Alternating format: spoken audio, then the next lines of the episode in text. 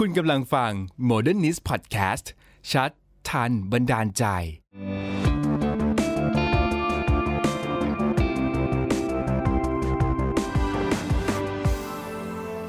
Modernist Skyline กับรัฐรุษสกุลวัชระอนันต์สวัสดีครับคุณผู้ชมครับ นี่คือช่วงเวลาของ Modernist Skyline นะครับ บอกก่อนว่านี่คือ episode แรกนะครับของปีนี้ 2565 วันนี้เราอยู่ด้วยกันนะครับวันที่ 15 มกราคม 2565 คุณผู้ชมฮะปีนี้ผมบอกไว้ก่อนว่า Modernist มีแต่เรื่องปังๆ ทั้งนั้นนะครับ ปังจริงปังจังนะครับ ไม่ว่าจะเป็นเรื่องของคอนเทนต์นะฮะสัปดาห์หน้าแม่บ้านชิงเธอกลับมาไลฟ์อีกหนึ่งครั้งแล้วนะครับ เวลาเดิมไม่ไปไหนครับ ช่วงเวลาวันพุธนะครับ6โมงเย็นลากยาวไป ไม่มีที่สิ้นสุดฮะมีเรื่องคุยก็คุยกันไปเรื่อย ๆ แบบนี้ และที่สำคัญคือในเดือนกุมภาพันธ์ครับจะมีอีกหนึ่งโปรแกรมนะครับโดยทางท่านผู้นำของเราฮะท่าน CEO นะครับประธานเจ้าหน้าที่บริหารคุณปังปอนกฤตนันติทับรรจงฮะจะมีเรื่องราวของคอนเทนต์เศรษฐกิจที่จะมาเล่าง่าย คุยง่าย สรุปเข้มข้นกันทุกวันจันทร์6โมงเย็นเช่นเดียวกันในรายการ Booster Dose ก็ติดตามกันได้นะครับ ทั้งปีนี้มีแต่เรื่องราวดีๆครับ ติดตามกันได้ใน Modernist รวมถึง Modernist News กันด้วยนะครับคุณผู้ชมฮะ วันนี้เรามาเข้าเรื่องกันหน่อยคุณผู้ชม เพราะว่าวันนี้เนี่ยเราจะมาเปิดกันเรื่องของการเลือกตั้ง คุณผู้ชมครับ ถ้าหากว่ามาดูกันจริง ๆ แล้วเนี่ยนะฮะการเลือกตั้งเขตหลักสี่เนี่ยเป็นจุดหนึ่งที่หลายคนบอกว่า มันก็ไม่น่าจะมีอะไรนี่เราทำไมจะต้องไปแบบว่า โอ้โห ไปวิเคราะห์กันไปสนใจกันขนาดนั้น แต่ในความเป็นจริงแล้ว ด้วยความที่ว่ารัฐบาลของพลเอกประยุจันทร์โอชาครับลากยาวมาเกินกว่าครึ่งเทอมแล้วเนี่ย มันมีหลาย ๆ อย่างฮะที่มันเป็นการชี้วัดว่าการเลือกตั้งครั้งนี้ ไม่ได้เป็นแค่ไม่ได้เป็นแค่การหาผู้แทน แต่การเลือกตั้งครั้งนี้เป็นการประเมินถึงเรื่องของความพึงพอใจในตัวรัฐบาล การแก้ไขปัญหารวมถึงความนิยม ในเรื่องของตัวรัฐบาลก่อนที่จะมีการเลือกตั้งผู้ว่าราชการกรุงเทพมหานครทำให้ครั้งนี้ครับเราจึงตั้งหัวข้อว่าหลักสี่จตุจักรเลือกตั้งที่ตั้งหลักก่อนสนามจริงทำไมผมถึงบอกแบบนั้น เราไปดูกันหน่อยครับคุณผู้ชมฮะเรื่องของการเลือกตั้งในเขตกรุงเทพมหานครเป็นกันอย่างไร คุณผู้ชมครับ จากกฎกติกาในรัฐธรรมนูญปี 62 ในปี 60 เนี่ยนะฮะแล้วก็ส่งผลให้มีการเลือกตั้งมาในปี 62 เนี่ยคุณผู้ชม สิ่งที่เกิดขึ้นคือว่าสสมี 500 คนครับแบ่งเป็นแบ่งเขต 350 คน บัญชีรายชื่อ 150 คน แต่สิ่งที่เกิดขึ้นก็คือว่าในสสแบ่งเขต 350 คน คุณผู้ชมเชื่อไหมครับว่าแม้ว่าการเลือกตั้งปี 54 สสในกรุงเทพจะมี 33 คน แต่ในปี 62 สสแบบแบ่งเขตที่มีการเลือกตั้งมีถึง 30 คน แต่กรุงเทพมหานครยังเป็นจังหวัดที่มีสัดส่วนสสแบ่งแบบแบ่งเขตมากที่สุดนะฮะซึ่งใน 30 คนที่อยู่มาจากการเลือกตั้งในปี 62 เนี่ยแบ่งเป็นพลังประชารัฐ 12 คน เพื่อไทยกับอนาคตใหม่แบ่งไปกันคนละ 9 สิ่งที่เกิดขึ้นคือหมายความว่า 3 สนามนี้ ถ้าเรามองย้อนกลับไปในปี 62 มันเป็นการครองการแย่งกันของ 3พรรคการเมือง พลังประชารัฐเพิ่งเกิดขึ้นมาพร้อม ๆ กับอนาคตใหม่นะครับในขณะที่เพื่อไทยนั้นเป็นสนามที่เก่าแก่ในการเลือกตั้งทั้งกรุงเทพและทั่วประเทศ แต่ถ้าเราเปิดเจาะกันไปเนี่ยในจังหวัดกรุงเทพมหานครนั้นเนี่ยคุณผู้ชม สิ่งที่เกิดขึ้นมันก็คือว่าในการเลือกตั้งครั้งที่ผ่านมาคือปี 62 เนี่ยนะฮะคนกรุงเทพไปใช้สิทธิ์กันเนี่ยคุณผู้ชม ถ้าอันดับ1ถึง77เนี่ยเราไปหาข้อมูลจากทางกกตนะครับออกมาบอกว่ากรุงเทพเราไปใช้สิทธิ์เป็นอันดับที่ 57 จาก 77 ถือว่าเราไม่ได้ใช้สิทธิ์เยอะนะครับแต่ถ้ามาดูสัดส่วนผู้ใช้สิทธิ์เนี่ยเราใช้สิทธิ์กันเกิน 7 ใน 10 บัตรเสียนิดๆหน่อยๆไม่ถึง 3%ไม่เลือกผู้สมัครก็ไม่ถึง 2%บัตรเสียกับไม่เลือกผู้สมัครนั้นอาจจะไม่ใช่ประเด็น แต่ประเด็นคือผู้มาใช้สิทธิ์นี่แหละคุณผู้ชม ด้วยความที่ว่ากรุงเทพเนี่ยนะครับต่อให้ 70% อันดับสัดส่วนการใช้สิทธิ์มันอยู่ที่ 72.51 แต่คุณผู้ชมดูผู้มีสิทธิ์เลือกตั้งก่อนนะกรุงเทพมหานครเป็นจังหวัดที่มีผู้มีสิทธิ์เลือกตั้งหลักล้านคนนะครับเหยียบ 4 ล้าน5นะครับมันเลยทำให้ว่าแม้ว่าสัดส่วนผู้มาใช้สิทธิ์เนี่ยมันอยู่ในอันดับที่ 57 แต่ผู้มีสิทธิ์เลือกตั้งมันเกือบ 4 ล้าน5ตีให้ 7 ใน 10 ของ 4 ล้าน5เนี่ยมันก็อยู่ที่ประมาณ 3 ล้านกว่าเกือบ 4 ล้าน มันก็มีนัยสำคัญเหมือนกัน แต่ถ้าหากย้อนกลับไปครับว่าสาเหตุที่มีการชิงเก้าอี้กันในเขต 9 หลัก4จะรู้จักก็คือ เรื่องมันเกิดอย่างนี้นะคุณผู้ชมก็คือว่าคุณเสรีพิสุทธิ์เตมียเวทนะครับพลตำรวจเอกเสรีพิสุทธิ์เตมียเวทท่านก็เป็นหัวหน้าพักเสรีรวมไทย แล้วก็ท่านเป็นประธานปปชนี่แหละฮะไปยื่นเรื่องถึงคุณสมบัติสสของคุณศิระเจนจาคะ ผลปรากฏว่าในช่วงปลายปีที่แล้วเนี่ยมันก็มีเรื่องของการสอยต้นสสตกต้นมะม่วงมาหลายคนนะฮะไม่ใช่คุณศิระนะครับ คุณถาวรเสนเนียมก็โดนนะฮะคุณชุมพลจุลสายก็โดนนะครับ กลายเป็นว่าในปีที่ผ่านมาเนี่ยมีสสตกกระเช้าถึง 3 คน 2 คนมาจากประชาธิปัตย์หนึ่งคนมาจากพลังประชารัฐครับในช่วงประมาณเดือนธันวาคมเนี่ยหนึ่งในนั้นเนี่ยมันกลายเป็นว่าพื้นที่ภาคใต้เนี่ยคนอาจจะไปมองเรื่องของการวัดกำลังกันของประชาธิปัตย์กับทางพลังประชารัฐ แต่คนสนใจกรุงเทพมหานครมากกว่าครับคุณผู้ชมครับ สิ่งที่เกิดขึ้นคือหลังจากที่สารรัฐธรรมนูญเนี่ยออกมาตีความแล้วนะฮะว่าคุณสมบัติเนี่ยมันไม่ถูกต้องตั้งแต่วันที่รับสมัคร ก็เลยทำให้เสียงในสภาของพลังประชารัฐหายไปหนึ่งเสียง จึงทำให้มีการเลือกตั้งซ่อมเกิดขึ้นคุณผู้ชม ทีเนี้ยผมอยากให้คุณผู้ชมไปดูกันหน่อยว่า แล้วถ้าเราไปเจาะลึกตัวเลขกันในเขต 9 จริงๆเนี่ยมันเป็นกันอย่างไร คุณผู้ชมครับ ตัวเลขในเขต 9 เนี่ยถ้าเราดูจากผู้มีสิทธิเลือกตั้งประมาณเกือบ4ล้าน5แสนคน คนในเขตหลัก4จตุจักรเนี่ยพื้นที่เนี่ยมันจะยกเว้นแขวงจอมพลกับแขวงจตุจักรแขวงจอมพลมันจะอยู่แถวมหาวิทยาลัยเกษตรศาสตร์นะครับแวงจตุจักรก็แถวสวนจตุจักรแถวนั้นนี่แหละฮะคุณผู้ชมมันจะยกเว้นแค่ประมาณ 2 บริเวณพื้นที่นั้นเอง ประเด็นคือว่าผมต้องหยิบตัวเลข1นึ่งแสนเจ็ดหมื่นมาให้ดูเพราะว่าแบบนี้คุณผู้ชม คุณศิระเจนจาคะอันดับหนึ่งเนี่ยสามหมื่นสี่กับสามหมื่นห้านะครับอันดับสองเพื่อไทยคุณสุรชาติเทียนทอง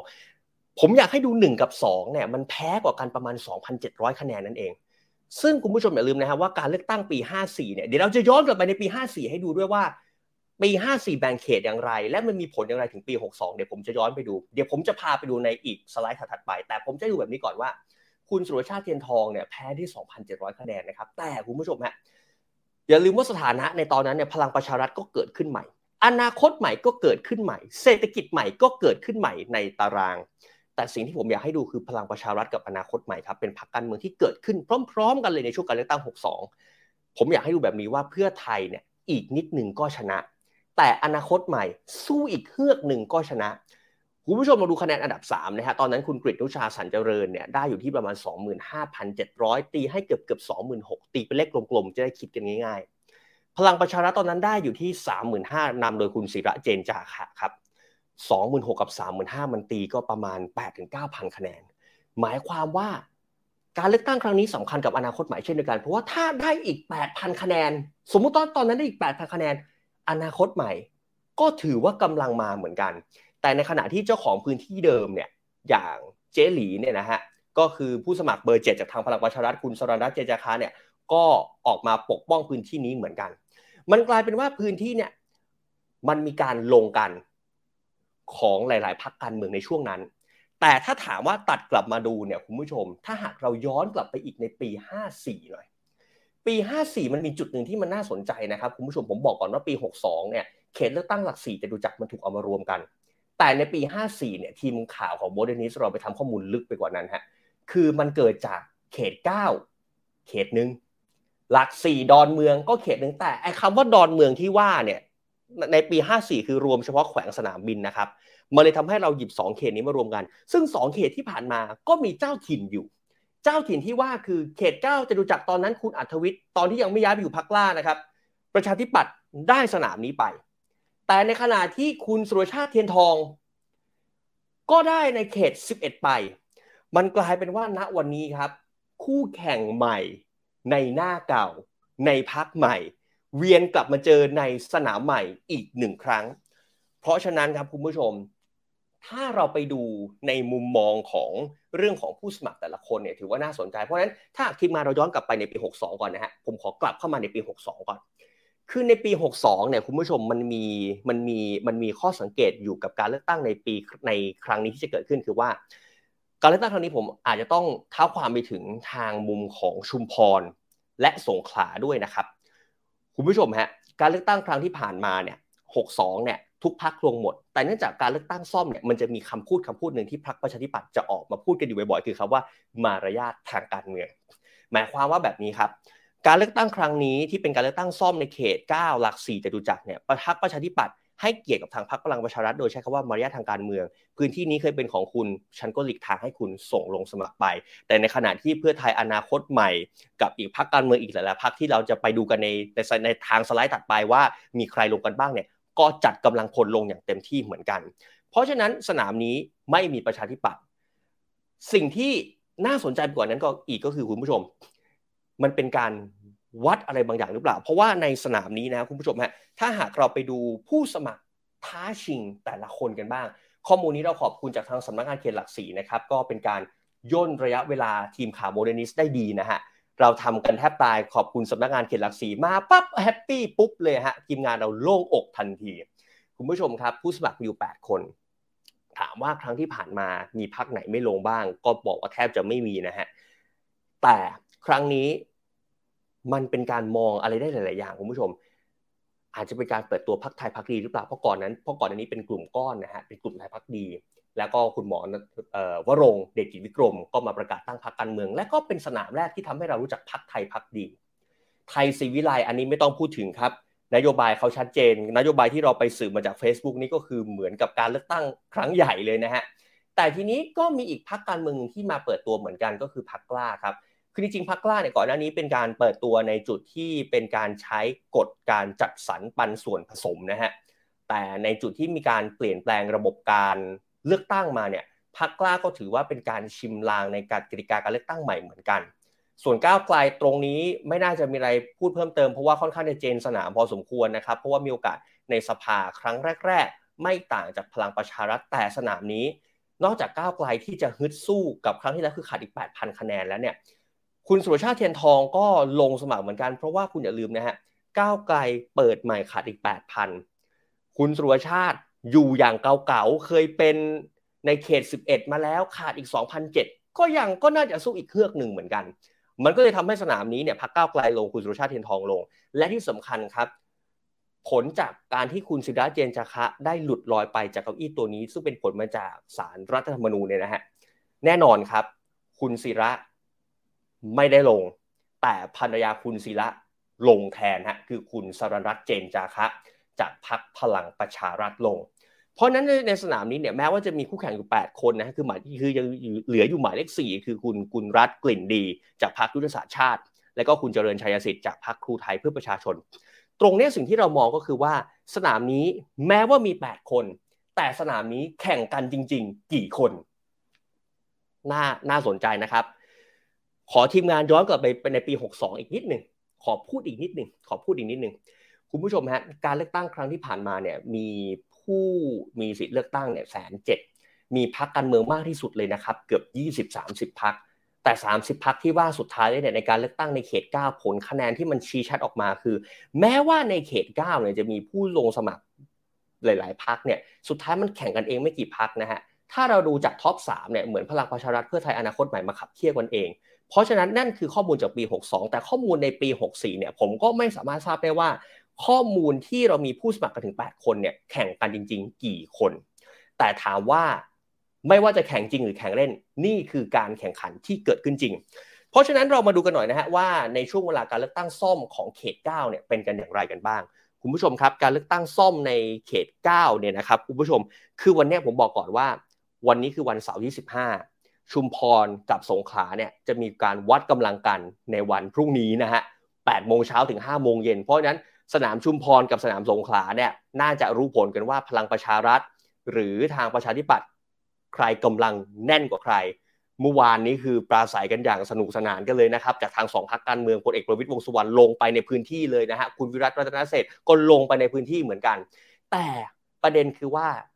ในมุมมองของภาคใต้จะเป็นการวัดกันว่า ความนิยมของพรรคประชาธิปัตย์ยังอยู่หรือไป แต่ในสนามของกรุงเทพมหานครที่ยังมีการ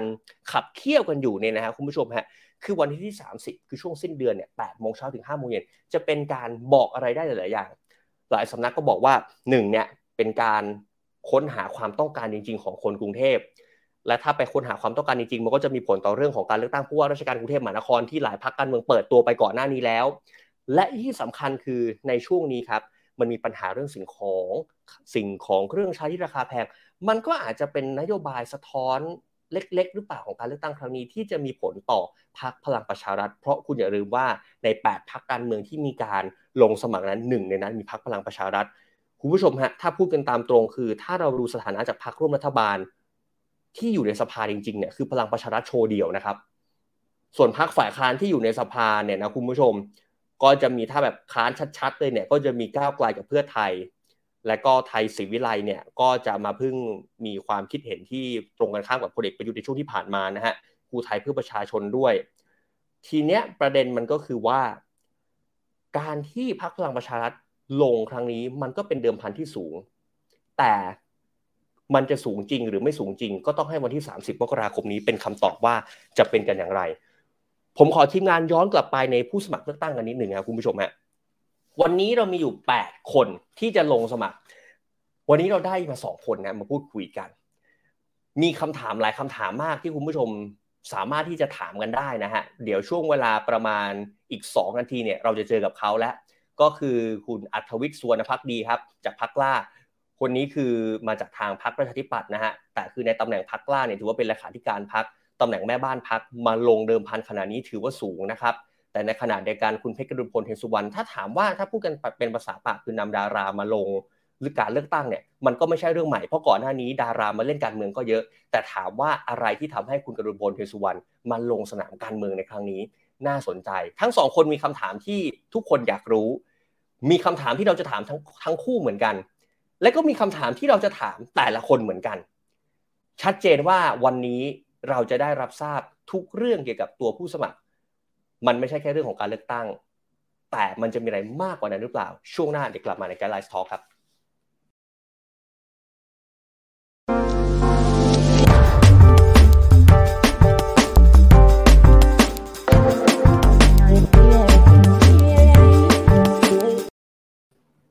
ผู้ชมฮะช่วงนี้ต้องต้อนรับทั้งสองคนนะครับอยู่ใน อยู่ในสตรีมบ้านกับเราพร้อมเลยนะฮะ คุณเพชรกรุณพลเทียนสุวรรณครับ ผู้สมัครหมายเลข 6 จากพรรคก้าวไกล แล้วก็คุณอรรถวิชช์สุวรรณภักดีครับ เลขาธิการพรรคกล้า แล้วก็ผู้สมัครลงเลือกตั้งเขต 9 หมายเลข 2 จากพรรคกล้า สวัสดีครับ สวัสดีครับ สวัสดีครับแหมมาคุยกันนิดนึง เอาเอาแบบสบายๆกันก่อนนะ ผมถามก่อนว่าในสนามเลือกตั้งในช่วงที่มีการลงพื้นที่กันเนี่ย ได้เจอกันพบปะกันบ่อยไหมครับสองคนนี้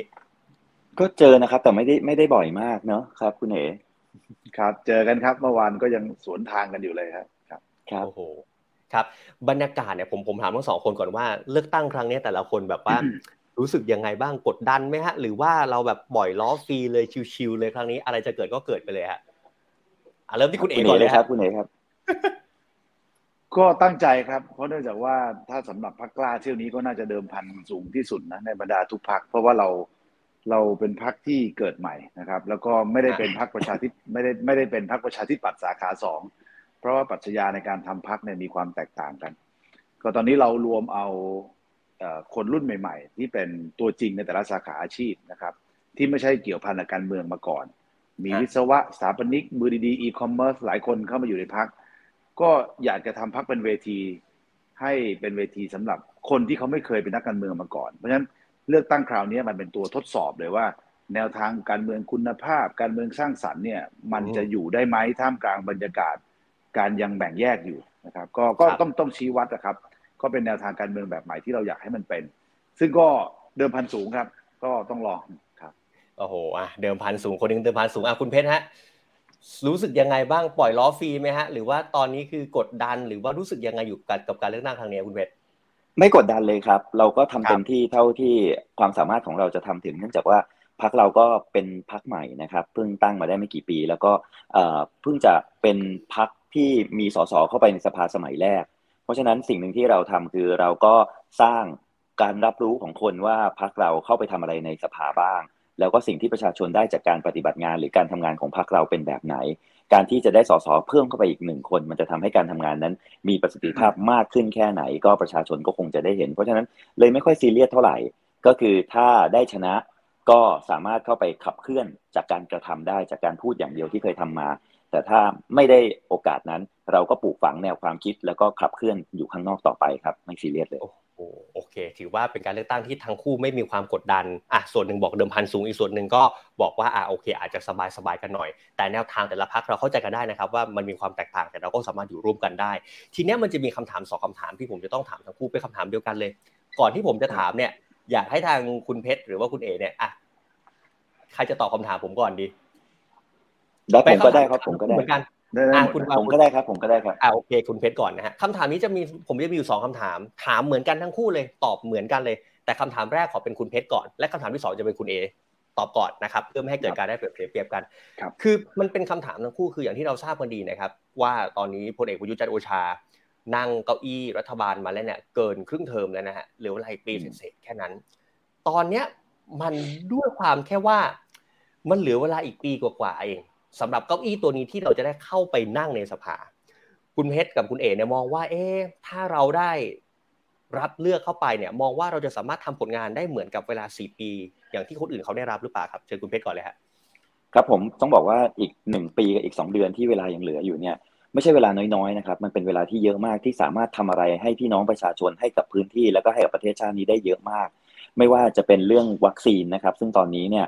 เราก็เห็นว่ามีวัคซีนมากมายหลากหลายยี่ห้อ แต่ปริมาณที่เข้ามาเนี่ยมันก็ยังไม่เพียงพอกับความต้องการ และที่สำคัญคือการกระจายการฉีดเพื่อให้ทั่วถึงไม่ว่าจะเป็นเข็ม 2 เข็มบูสเตอร์เข็ม 3 เข็ม4นะครับก็ยังจัดการได้ไม่ดี และที่สำคัญมากกว่านั้นนะครับ นั่นก็คือภาวะที่ตอนนี้เข้าสู่การระบาดระลอก 5 เวฟที่ 1 แล้ว เราก็ยังไม่เห็นการจัดการที่เป็นรูปธรรมที่กระทรวงสาธารณสุขหรือรัฐมนตรีว่าการกระทรวงสาธารณสุขเนี่ยออกมาบอกออกมาประกาศให้ประชาชนเตรียมพร้อมเตรียมตัว หรือวิธีการรับมือหากเกิดการระบาดระบาดระลอก 5 ราะฉะนั้นถ้าเราเข้าไปเนี่ยสิ่งหนึ่งที่เราจะทำเร่งด่วนมากๆเลย ก็คือผลักดันนะครับผลักดันให้เกิดการนำวัคซีน ที่มีเนี่ยกระจายไปฉีดโดยที่ไม่ต้องให้คนเดินเข้ามาที่จุดฉีดหรือตามโรงพยาบาล แต่กระจายเข้าไปเพื่อให้เข้าไปถึงชุมชน ให้เข้าไปถึงผู้ป่วยติดเตียง ผู้สูงอายุที่ไม่สามารถเดินทางมาได้อย่างง่ายๆนะครับแล้วก็ไปประชาสัมพันธ์ให้กับประธานชุมชน หรือหน่วยงานต่างๆ ที่อยู่ในพื้นที่ที่มีผู้คนหนาแน่นเนี่ยได้รู้ว่าเมื่อติดแล้วควรจะต้องทํำยังไง โรงพยาบาลที่อยู่ใกล้ที่สุดอยู่ตรงไหน หน่วยงานอาสาสมัครที่จะเข้าไปช่วยมีเบอร์อะไรบ้าง ให้ให้เขาไว้เลยที่หน้าชุมชนนะครับ เพื่อเวลาเกิดอะไรขึ้นเขาจะได้ไม่ตกใจ เพราะบางคนเวลาเกิดเหตุเกิดในบ้านตัวเอง หรือเกิดกับคนใกล้ชิดเนี่ยจะตกใจคิดอะไรไม่ออก เพราะฉะนั้นควรจะติดไว้แล้วไปบอกกับประธานชุมชน และที่สำคัญคือก็ควรจะต้องเตรียมยา เตรียมพื้นที่ให้ให้พร้อมสำหรับการรับมือนะครับสำหรับการระยะเวลาอีกหนึ่งปีที่เหลือเนี่ยเรื่องนี้ผลักดันเร่งด่วนผลักดันเรื่องด่วนเร่งที่2นะครับนั่นก็คือตรวจสอบงบประมาณของรัฐบาล เพราะว่าอีกหนึ่งปี 2 เดือนเนี่ยกำลังจะมีงบประมาณอีก 3.33 ล้านล้านบาทนะครับ เข้ามาให้พิจารณาเพื่อแยกไปตามรายกระทรวงกับการใช้จ่ายงบประมาณ ก็ถ้ามีโอกาสได้เข้าไปสิ่งหนึ่งที่ทำคือ แน่นอนครับ ผมจะเข้าไปดูแลเรื่องงบประมาณ ให้ใช้จ่ายได้อย่างคุ้มค่า ไม่นำไปซื้ออาวุธ มาเก็บสะสม ไม่นำไปใช้จ่ายแบบผิดวิธี ไม่นำไปใช้จ่ายในโครงสร้างต่างๆ ที่ยังไม่มีความจำเป็น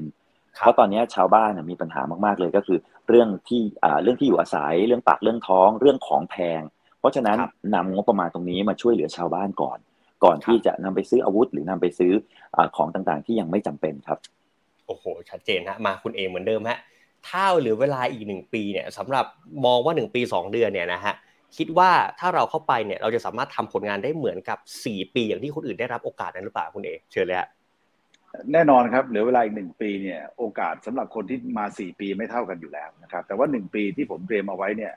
ประการแรกคือผมมั่นใจว่าในส่วนพักกล้าเนี่ยผมทำงานได้เลยทันทีนะครับ เพราะเคยเป็นสมาชิกสภาผู้แทนราษฎรมาแล้วสองครั้งในห่วงเวลานั้นก็ประมาณทั้งเจ็ดปีกว่าได้นะครับ แล้วก็เคยเป็นประธานกรรมธิการมาแล้วทำงานสภามาแล้วเต็มที่นะครับ กฎหมายเนี่ย ผมมีส่วนร่วมร่างตั้งแต่รัฐธรรมนูญจนกระทั่งถึงระดับพระราชบัญญัติเพราะฉะนั้นก็จะมีความคุ้นเคยนะครับ ทั้งการเป็นวิปรัฐบาลวิปฝ่ายค้านนี่ก็ทำมาหมดแล้ว เพราะฉะนั้นเนี่ยเข้าไปคนหนึ่งก็มั่นใจว่าทำงานได้สำหรับงานสภานะครับ งานกฎหมายที่อยากจะเร่งหนึ่งปีของตัวเองที่ตั้งใจไม่สุดเข้าไป แล้วผมเอาเรื่องนี้ก่อนแน่นอนก็คือ เรื่องของเวชระเบียนต้องเป็นข้อมูลส่วนบุคคลคือข้อมูลของเรา เวชระเบียนหรือข้อมูลทางการแพทย์เนี่ยปกติแล้วเนี่ยมันจะไปเก็บที่โรงพยาบาลนะครับรบผมอยากจะออกกฎหมายให้เวชระเบียนเนี่ยเป็นข้อมูลเป็นสิทธิ์ของเรา ถ้าเราตัดสินใจจะเอาเวชระเบียนเราไปเก็บบน cloud หรือไปเก็บบนเซิร์ฟเวอร์ขนาดใหญ่เนี่ยเวลาเราไปเกิดอุบัติเหตุที่ไหนสามารถเรียกประวัติทางการแพทย์ของเราออกมาได้เลยทันที นะครับ ตอนนี้หลายคนเวลาเกิดอุบัติเหตุในต่างจังหวัดเนี่ย เช่นถ้าตัวรักษาอยู่ที่โรงพยาบาลรามาธิบดี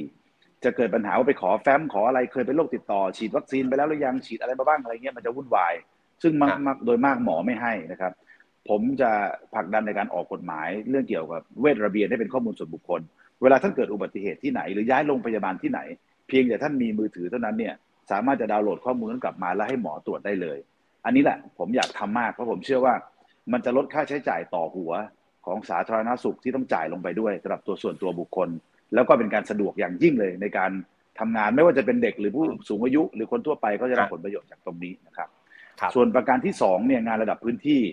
ผมเป็นคนชอบอยู่ท่ามกลางความขัดแย้งนะครับ คือผมมีศิลปะอยู่เรื่องหนึ่งคือการประสานงานนะครับ เพราะฉะนั้นผมคิดว่าอยากทำมากที่สุดก็คือเรื่องของทางลัด แล้วก็เส้นทางระบายน้ำในเขต หลักสี่และเขตจตุจักรสิ่งผมอยู่พื้นที่นี้มาสิบเจ็ดปี ตั้งแต่ปีสองร้อยสี่สิบแปดเพราะเป็นผู้แทนแต่อายุยี่สิบเก้าอะครับ ปีนี้สี่สิบสี่แล้วนะครับ ก็เอ่ออยากทำมากคือคลองเปรมประชากรของลาดพร้าวยกยกตัวอย่างคลองเปรมทุกวันนี้เนี่ยงบประมาณมีแล้วในการที่ทำเอ่อตลิ่งนะครับ แต่เรามาเจอว่าคนที่เขาอยู่ตรงนั้นเนี่ยมันแบ่งเป็นสามกลุ่มเลย กลุ่มหนึ่งคือเขาต้องการทำบ้านมั่นคง ก็คือว่าเก็บเงินออมสร้างบ้านปลูกบ้านใหม่ อีกกลุ่มหนึ่งก็คือเขาไม่ต้องการที่จะปลูกบ้านใหม่ แต่ว่าต้องการที่ดินนะครับ กับอีกกลุ่มหนึ่งเนี่ยเขาพร้อมไปเลยเพราะเขาเป็นกลุ่มบ้านเช่า ก็จ่ายเงินให้เขาสักห้าหมื่นบาทต่อหลังเพื่อเพื่อไปครับซึ่งโครงการต่างๆ เหล่านี้ตั้งแต่มีนักการเมืองมา ไม่เคยมีนักการเมืองในเขตหลักสี่เข้าไปแตะเรื่องนี้หลังจากที่มีคลองเปรม ผมเองเนี่ยจะทันแค่ยุคของคลองลาดพร้าวในเขตจตุจักรเพราะตอนนั้นเป็นผู้แทนจตุจักรก็ไปทำในคลองลาดพร้าว แต่คลองเปรมเนี่ยมันเป็นโปรเจกต์ใหม่ที่เพิ่งเกิดขึ้นในยุคเจ็ดปีหลังนี้ ผมอยากเข้าไปดู เพราะว่าตอนนี้ชาวบ้านทะเลาะกันบางฝ่ายต่างทะเลาะกัน ซึ่งผมคิดว่าผมประสานได้ แล้วผมก็บอกทางผู้นำหลายคนว่าเอ่อไม่ต้องสบให้สบายใจเที่ยวหน้าถ้าทะเลาะกันถ้าด่ากันให้ด่าผมก็แล้วกันเพราะผมจะเป็นคนจูนให้นะครับก็ก็ก็ชอบอะคืออยากชอบทำงานเป็นหนังหน้าไฟอะมันประเด็นมันอยู่ที่ว่าสำเร็จปะถ้าไม่สำเร็จโดนด่า แต่ถ้าอยู่ระหว่างทางโดนด่าได้เท่าไหร่ไม่เป็นไรรับได้ครับครับ ก็สองเรื่องมานะเวทระเบียนกับเรื่องทางน้ำเวทระเบียนครับอ่าถ้าสรุปก็คือคุณเพชรเนี่ยจะจะโฟกัสไปที่เรื่องของ booster dose กับการตรวจสอบงบของรัฐนะฮะแต่ในขณะที่คุณเอเนี่ยก็มองว่าเรื่องของการทำเวทระเบียนแล้วก็ไปดูในพื้นที่เพิ่มเติม ทีเนี้ยมันจะมีคำถามอีกคำถามหนึ่งซึ่งอ่าเมื่อสักครู่ผมถามคุณคุณเพชรไปแล้ว เป็นคนแรก วันนี้สลับกันบ้างเป็นคุณเอกกันบ้างคำถามเดียวกันมันเหมือนคำถามประกวดเอ่อ Miss Universe อะไรกันประมาณอย่างนี้นะแต่มันเผอิญว่ามันมีมันมีผลต่อคนน่ะแล้วคือคนเขาครับเขาก็ฝากผมมา เขาบอกว่า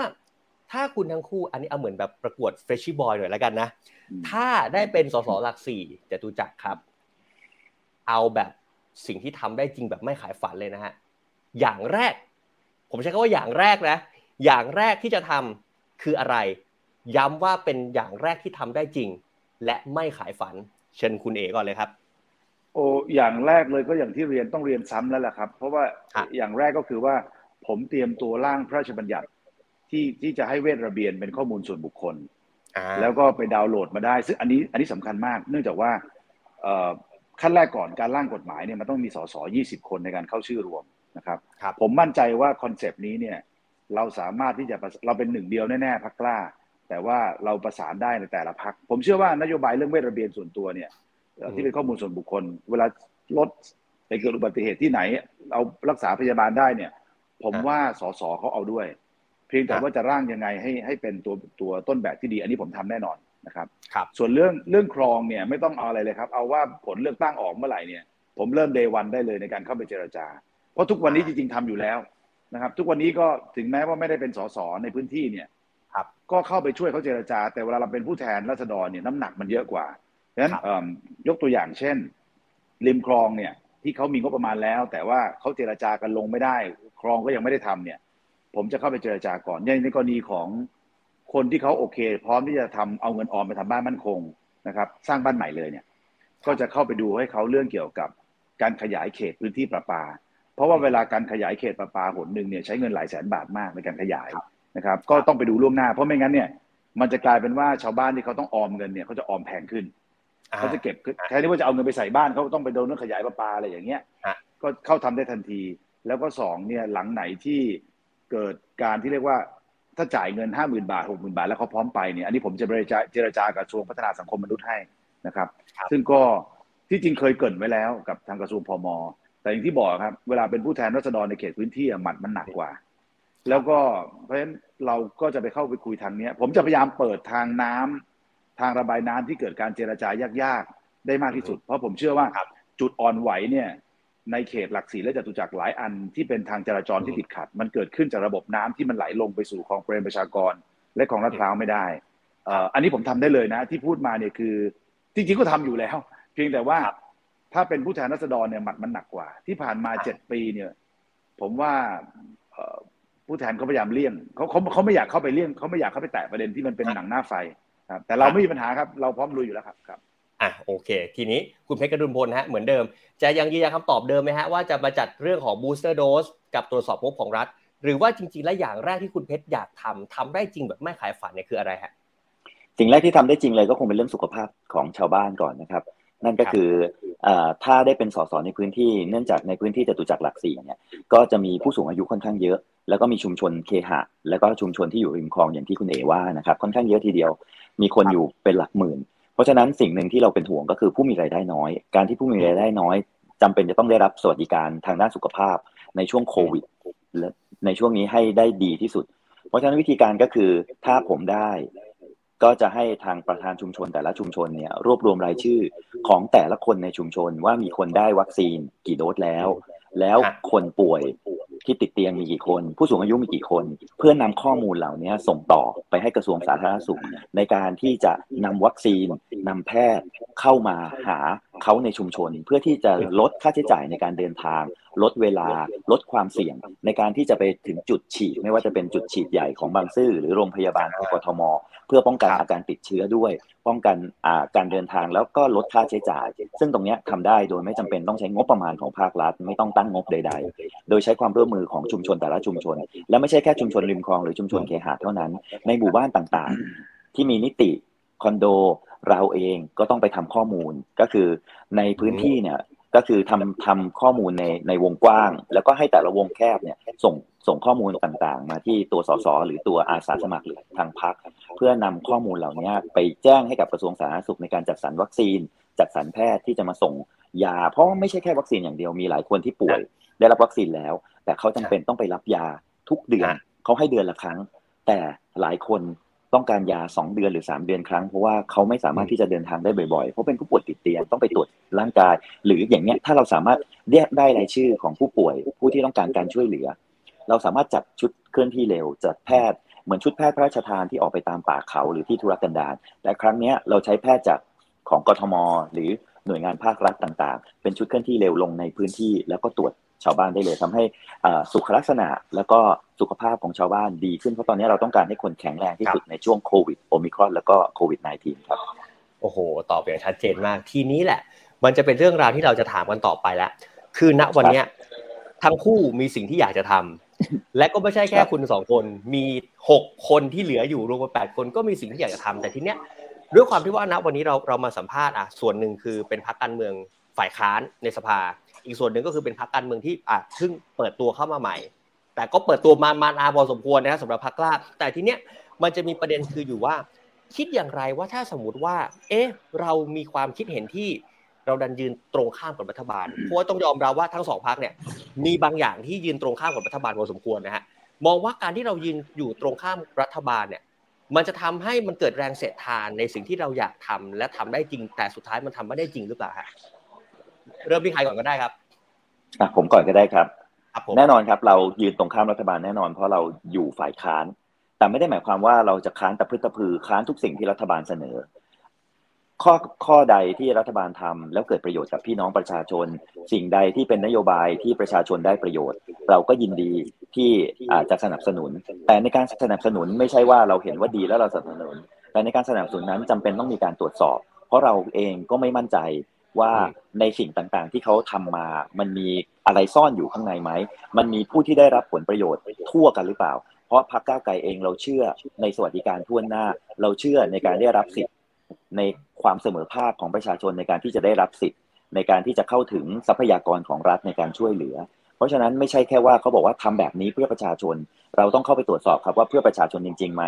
มีใครที่ได้รับผลประโยชน์บ้าง มีข้าราชการชั้นผู้ใหญ่ มีนายทุนผูกขาด มีผู้มีอำนาจที่ได้รับผลประโยชน์นี้ด้วยหรือเปล่า เพราะฉะนั้นต้องบอกว่าเราไม่ได้ค้านอย่างเดียวนะครับและการที่เรายืนอยู่ฝั่งตรงข้ามของรัฐบาลก็เป็นสิ่งถูกต้อง เพราะว่าเราเป็นฝ่ายค้านเรามีหน้าที่ที่จะปกปักพิทักษ์รักษาทรัพยากร ภาษีของพี่น้องประชาชน ให้นำไปใช้ให้เกิดประโยชน์สูงสุด สิ่งใดที่จะทำให้ประชาชนเสียประโยชน์ สิ่งนั้นจะเป็นศัตรูกับพรรคก้าวไกลครับ ฉะนั้นฉะนั้นคุณอัธวิทย์ครับมองเรื่องนี้ยังไงฮะกับการที่เรามีความคิดเห็นบางอย่างที่มันตรงข้ามกับรัฐบาลอย่างบางเรื่องเนี่ย เมื่อกี้ก็มีการ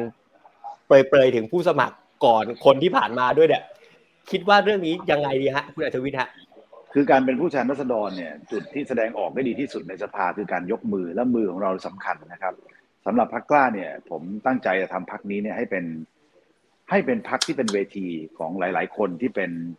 ตัวจริงในแต่ละสาขาอาชีพขึ้นมาทีนี้ในในส่วนตัวผมเนี่ยถามว่าเวลาเข้าไปแล้วอยู่ซีกไหนยกมือยังไงเนี่ย ผมว่าต้องดูเป็นเรื่องๆนะครับ ถ้าเรื่องไหนรัฐบาลดีเราก็ยกให้นะครับ แต่ถ้าเรื่องไหนที่ดูแล้วมันขัดหูขัดตาเนี่ยก็คงไม่ได้แหละครับ ยกตัวอย่างอย่างนี้เป็นต้นว่า วิวิธีการการเป็นพรรครัฐบาลหรือพรรคฝ่ายค้านเนี่ยเวลาเขาตัดกันนะครับโหวตโหวตไม่กี่อันเท่านั้นเองที่เขาตัดกันคือหนึ่งโหวตเรื่องนายกรัฐมนตรีกับโหวตเอิ่มอภิปรายไม่ไว้วางใจนะครับ ส่วนงบประมาณเนี่ยส่วนมากเรายกมือให้กันหมดทุกคนนั่นแหละ คราวนี้มาดูว่าการโหวตอภิปรายไม่ไว้วางใจเนี่ยเอ่อยกตัวอย่างเอ่อถ้าเป็นในกรณีของซื้อแป้งขายแป้งเนี่ยนะครับแล้วไปซื้อกันในโรงแรมเนี่ยคนปกติเขาไม่ซื้อแป้งกันในโรงแรม แบบนี้ผมก็ไม่โหวตให้นะครับ อันนี้อันนี้พูดตรงๆ ผมไม่อ้อมค้อมนะครับ แต่ถ้าเป็นกรณีของการที่บริหารราชการบางอย่างเนี่ย อย่างเช่นยกอย่างท่านนายกประยุทธ์เนี่ย จะให้ท่านออกไปขณะนี้เนี่ย ผมคิดว่ามันเป็นการเปลี่ยนม้ากลางศึกนะครับ เราเหลือเวลาแค่ปีเดียว ถ้าจะท่านจะทำเอาให้ไปสุดทาง แล้วก็เกิดการเลือกตั้งใหม่ก็ว่าไปอืมผมชัดเจนและผมไม่กักนะครับ อย่างกรณีของท่านนายกประยุทธ์เนี่ยผมว่าให้ท่านอยู่ให้ครบเทอมนะอย่าอย่าไป ผมไม่ได้คิดว่าเอ่อถ้าแต่ต้องยกเว้นแต่กรณีทุจริตนะแต่ถ้าเป็นกรณีปกติเนี่ยไม่มีเหตุการณ์การบริหารราชการปกติ ผมว่าให้ท่านอยู่ให้ครบ แต่อย่างที่บอกครับ ถ้าเรื่องไหนมันค้านตามากไม่ไหว ไม่มีใครซื้อแป้งในในโรงแรมไอ้แบบนี้ก็ไม่โหวตให้เพราะฉะนั้นผมว่าเรามาเป็นตัวแทนคนเนี่ยก็ต้อง อย่าทำอะไรค้านสายตา อย่าพวกมากลากไป ที่สำคัญครับพรรคกล้าเป็นพรรคเป็นพรรคเศรษฐกิจ อะไรที่มันเกี่ยวข้องกับการผลักดันเศรษฐกิจไปได้เราก็ยินดีนะครับ อย่างกรณีหลังสุดเนี่ยเอ่อยกตัวอย่างโครงการคนละครึ่งของรัฐบาลในขณะนี้เนี่ยเป็นโครงการที่ดี เพราะเป็นการนำอืมนำประเทศเข้าสู่เศรษฐกิจดิจิทัลนะครับ มือมือทำแอปพลิเคชันเป๋าตังก็เป็นที่ปรึกษากับพรรคกล้าด้วยเช่นเดียวกันทีนี้แต่ถามว่าโครงการนี้มีประเด็นที่ต้องเสริมกันไหมมี เช่น ภาษีที่เกิดขึ้นจากโครงการคนละครึ่งเนี่ยพ่อค้าแม่ค้าอาจจะไม่รู้ว่าจะไปใช้ระบบภาษีเหมาจ่าย โดยตัดค่าใช้จ่ายที่ 60%เนี่ย ไม่เก็บบินมาแสดงเนี่ยอย่างนี้ไม่ได้ ก็ต้องไปอธิบายพ่อค้าแม่ค้าว่า พี่ครับต้องเอาบินมาแสดงนะ เขาจะได้รู้ต้นทุนนะ ไม่งั้นพี่จะโดนเก็บภาษีแพงภายใต้โครงการแบบนี้ แต่ถามว่าจะด่าคนละครึ่งไหมว่าทำไมปีแรกเข้าไปแล้วอืมแล้วเราไม่จัดการภาษีให้ดี ชาวบ้านเดือดร้อนเสียภาษีเยอะอืมผมว่าไม่ไม่ไม่เป็นไม่เป็นอย่างนั้นแหละครับ เราจะให้โอกาสเขาในการที่จะบอกว่า เอ๊ะทำทำภาษีแบบไหน เมื่อก่อนคุณตัดค่าใช้จ่าย 60%ไม่ต้องไม่ต้องแสดงบินค่าใช้จ่าย ตอนนี้คุณเก็บสลิปบินไว้ได้ไหมวิธีการทำเป็นยังไง คือบางอย่างเราหนุนกันได้เติมกันได้ คือตลอดชีวิตทางการเมืองผมเนี่ย ผมเรียนอีกครั้งว่าพรรคกล้าไม่ใช่พรรคประชาธิปัตย์สาขาสองและโหมดความคิดเราก็ต่างกันมากนะครับ ครับ ผมอยู่ท่ามกลางความขัดแย้งมาแล้วหลายครั้ง ผมว่าบ้านเมืองมันไม่ได้เป็นซ้ายเป็นขวาแบบที่เราคิดอะมันครับถ้าเป็นเศรษฐกิจก็มุ่งหน้า ถ้าอยากนำครับพักไปสู่ซัดกับระบบราชการที่ล้าหลังก็เดินหน้าไปแบบนั้นครับอยากไปตรงไหนไปตรงนั้นนะครับ อย่าอย่าแบ่งแยกและปกครองอีกเพราะว่า แบ่งซ้ายแบ่งขวามันจะเกิดอาการทะเลาะ แบ่งแยกคนทะเลาะครับทะเลาะเสร็จรัฐประหารกลับมาเลือกตั้งใหม่แบ่งแยกคนทะเลาะเสร็จรัฐประหารเลือกตั้งใหม่ มันวนแบบเนี้ยเป็นลูปไม่จบสำหรับชีวิตการเมืองผมพอแล้วในลักษณะแบบนี้ครับครับ ก็จะไปไปทำแล้วไปทำในสิ่งที่มันต้องทำอะครับครับขอบคุณครับ ครับ ทีเนี้ยมันมีประเด็นหนึ่งก็คือว่าณวันเนี้ยเวลาพักการเมืองไหนก็ตาม เอ่ยชื่อถึงพลเอกประยุทธ์จันทร์โอชา ต้องยอมรับว่าณวันนี้มันมีส่วนได้ส่วนเสียกันจริงๆนะฮะเพราะว่าบางส่วนมีคนชอบ ก็ต้องมีครับคนเกลียด มองว่าการที่คุณเอ๋อยู่ดีๆมาพูดถึงเรื่องของพลเอกประยุทธ์ ท่ามกลางการสัมภาษณ์อย่างนี้ยคิดว่ามันมันน่าจะมันน่าจะมีผลต่อคะแนนการเลือกตั้งของตัวเองไหมครับ มีผลอยู่แล้วครับว่าเอ้ยเอาหรือไม่เอาพลเอกประยุทธ์อะไรก็ต่างๆนานานะครับ แต่ว่าผมเองเนี่ยบอกแล้วว่า ผมยึดอยู่บนแนวปฏิบัตินิยมนะพรรคพรรคกล้าเนี่ยครับผมเป็นคนคิดโมเดล วิธีคิดว่าพวกเราจะไปใน DNA แบบไหน ผมผมใช้ DNA ปฏิบัตินิยม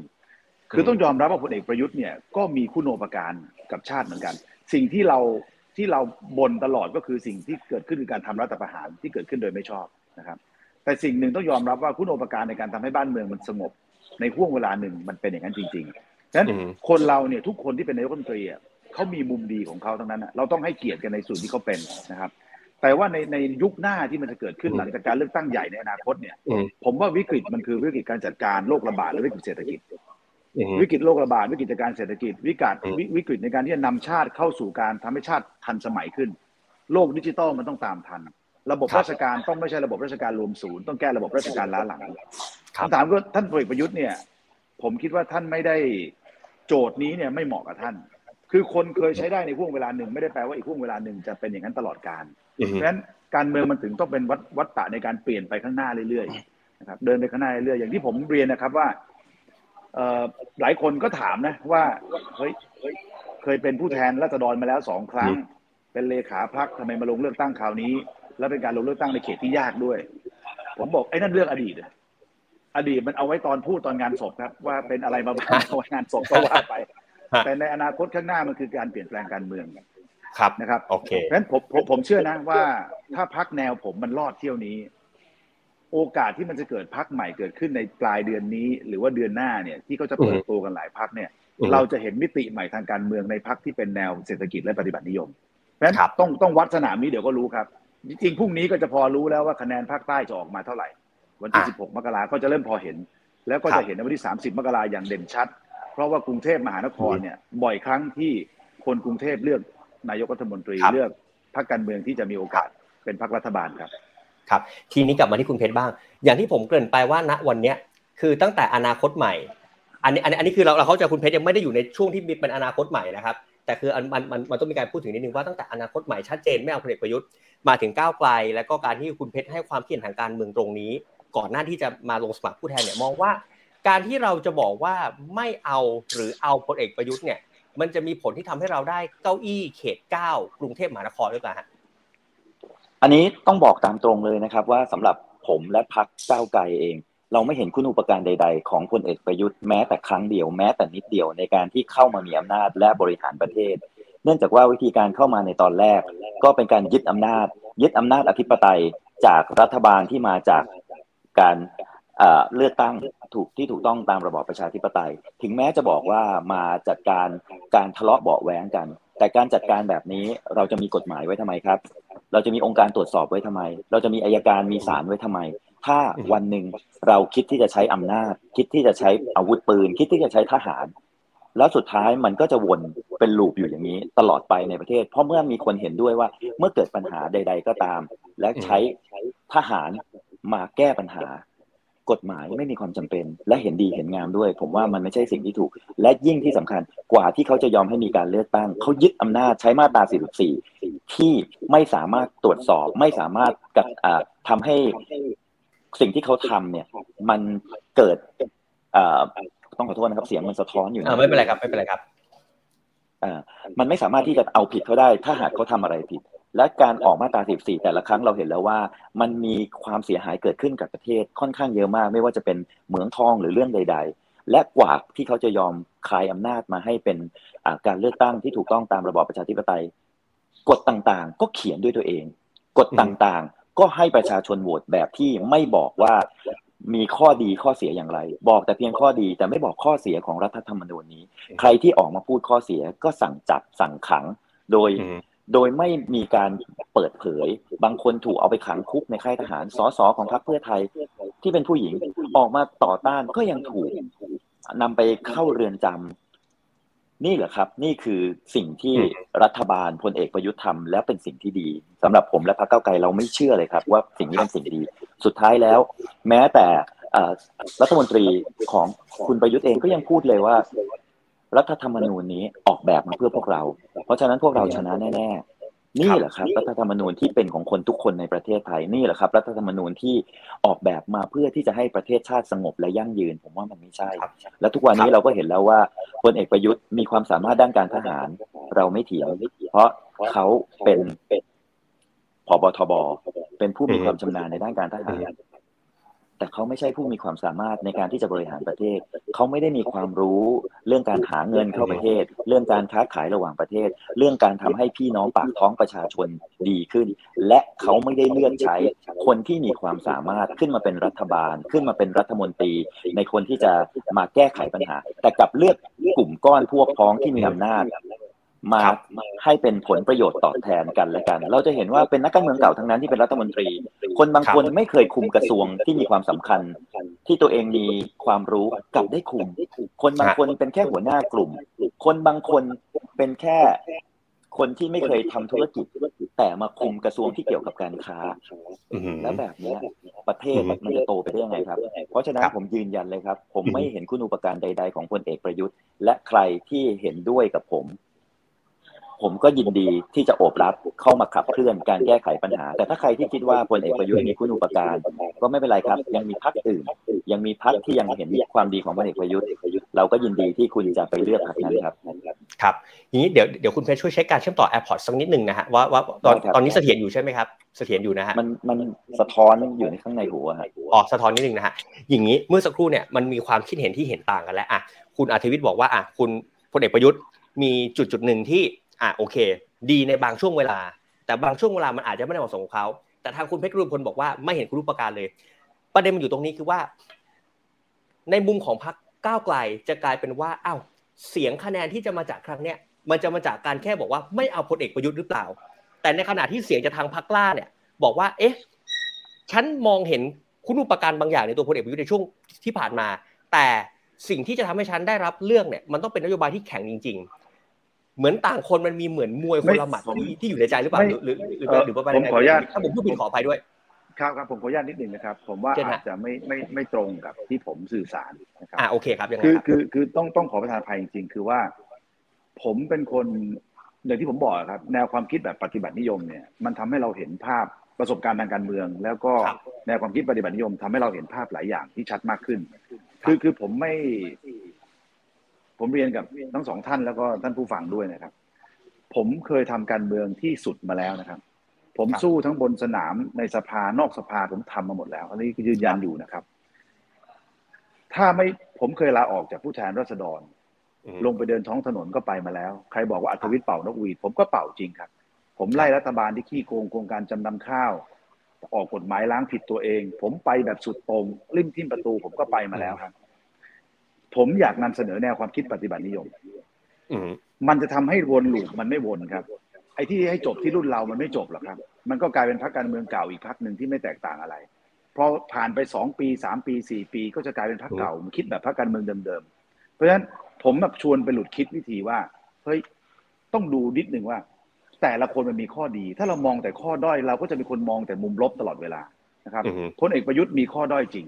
มาจากการทำรัฐประหารจริง และเป็นสิ่งที่ไม่ควรทำอย่างยิ่ง ตอนที่ผมเดินอยู่นะผมยังบอกเลยว่าอย่าให้ทหารออกนะการที่จะทำการเมืองที่ดีที่สุดเนี่ยต้องให้ประชาชนเกิดการเปลี่ยนแปลงนะถ้าเกิดการปฏิรูปโดยประชาชนได้นี่คือสิ่งที่ดีที่สุดอืมเพราะอันนี้คือสิ่งที่เราตั้งใจ แต่ว่าสุดท้ายแล้วเนี่ยหนีไม่ออกวังวนประเทศไทย มันมีการจับจ้องตลอดเวลา เพื่อทำการรัฐประหารในบางช่วงบางเวลาแบบนั้นอยู่แล้วเพราะฉะนั้นถามว่าพลเอกประยุทธ์มีข้อด้อยตรงนี้ ใช่ แต่ถามว่าคุณโอปการเขามีไหมเขาก็มีคุณโอปการ แม้กระทั่งอดีตนายกไม่ว่าใครก็แล้วแต่นะครับ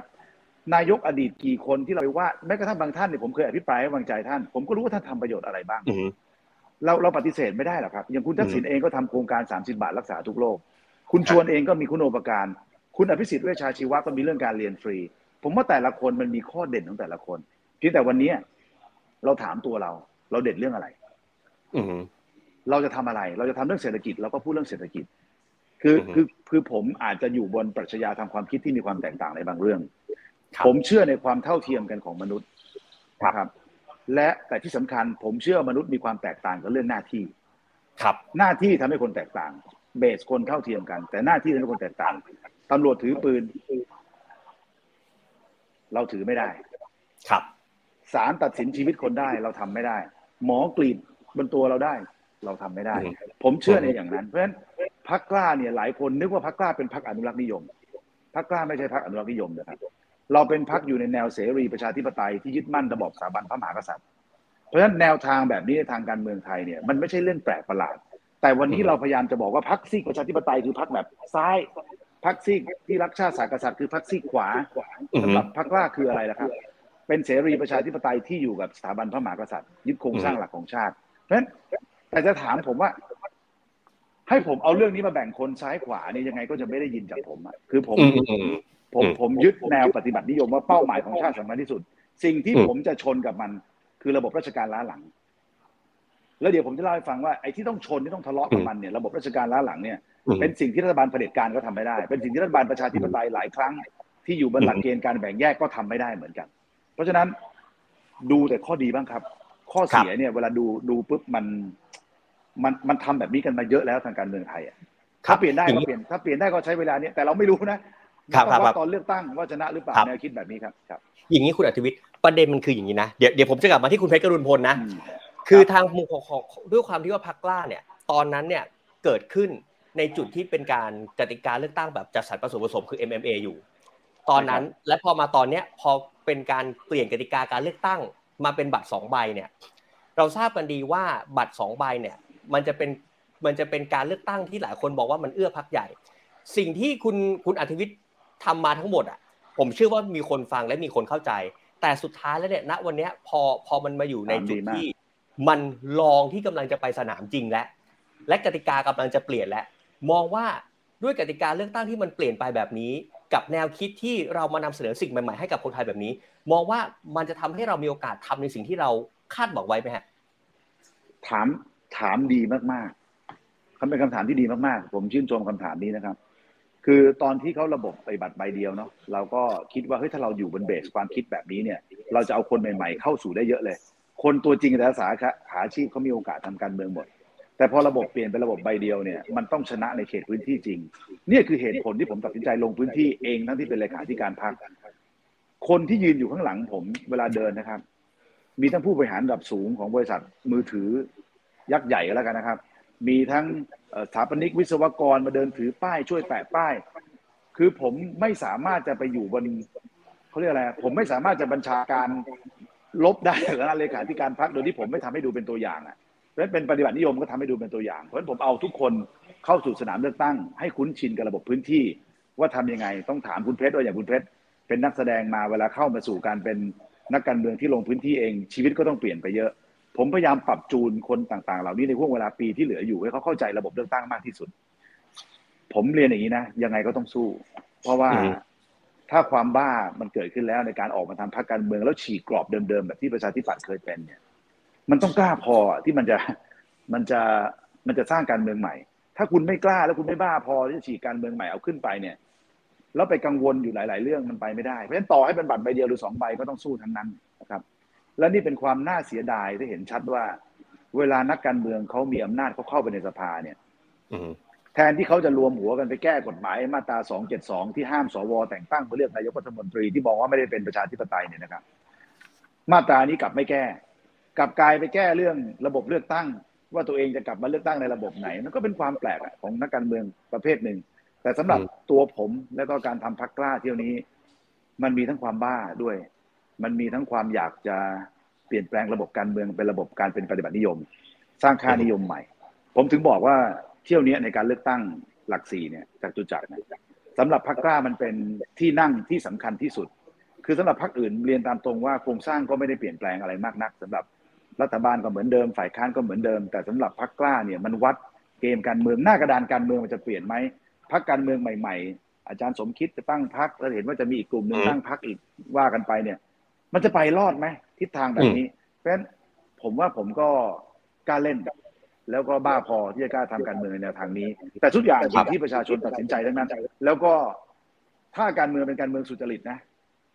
เราน่าจะเห็นการเมืองที่เปลี่ยนแปลงได้ในกรุงเทพมหานคร ผมเชื่อสุดๆว่าคนกรุงเทพเป็นคนชี้นำสังคมได้ครับ ครับ มาที่คุณเพชรบ้าง ทีเนี้ยมันมีคำถามมึงเหมือนกันคือ มันจะคล้ายๆกับของคุณอัธวิทย์ แต่คือถ้าหากว่าตอนนั้นเนี่ยอันนี้คือเราไม่ได้พูดแบบเข้าข้างในใครนะครับ เรายกความจริงมาคุยกันว่าในการเลือกตั้งปี 62 ในครั้งนั้นเนี่ย อนาคตใหม่ ซึ่งเรายังไม่รู้ว่าตอนนั้นมันจะถูกยุบหรือไม่ยุบด้วยนะ แต่คือตอนนั้นอนาคตใหม่เนี่ยขาดอีก 8,000 9,000 คะแนน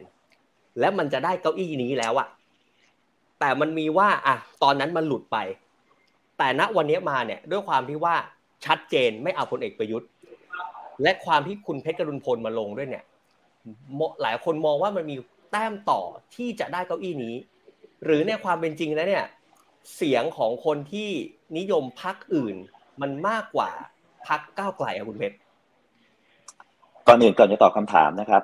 ผมก็ขอบอกอีกอย่างหนึ่งผมก็ยังคงยืนยันแตกต่างกับคุณอัธวิทย์ว่า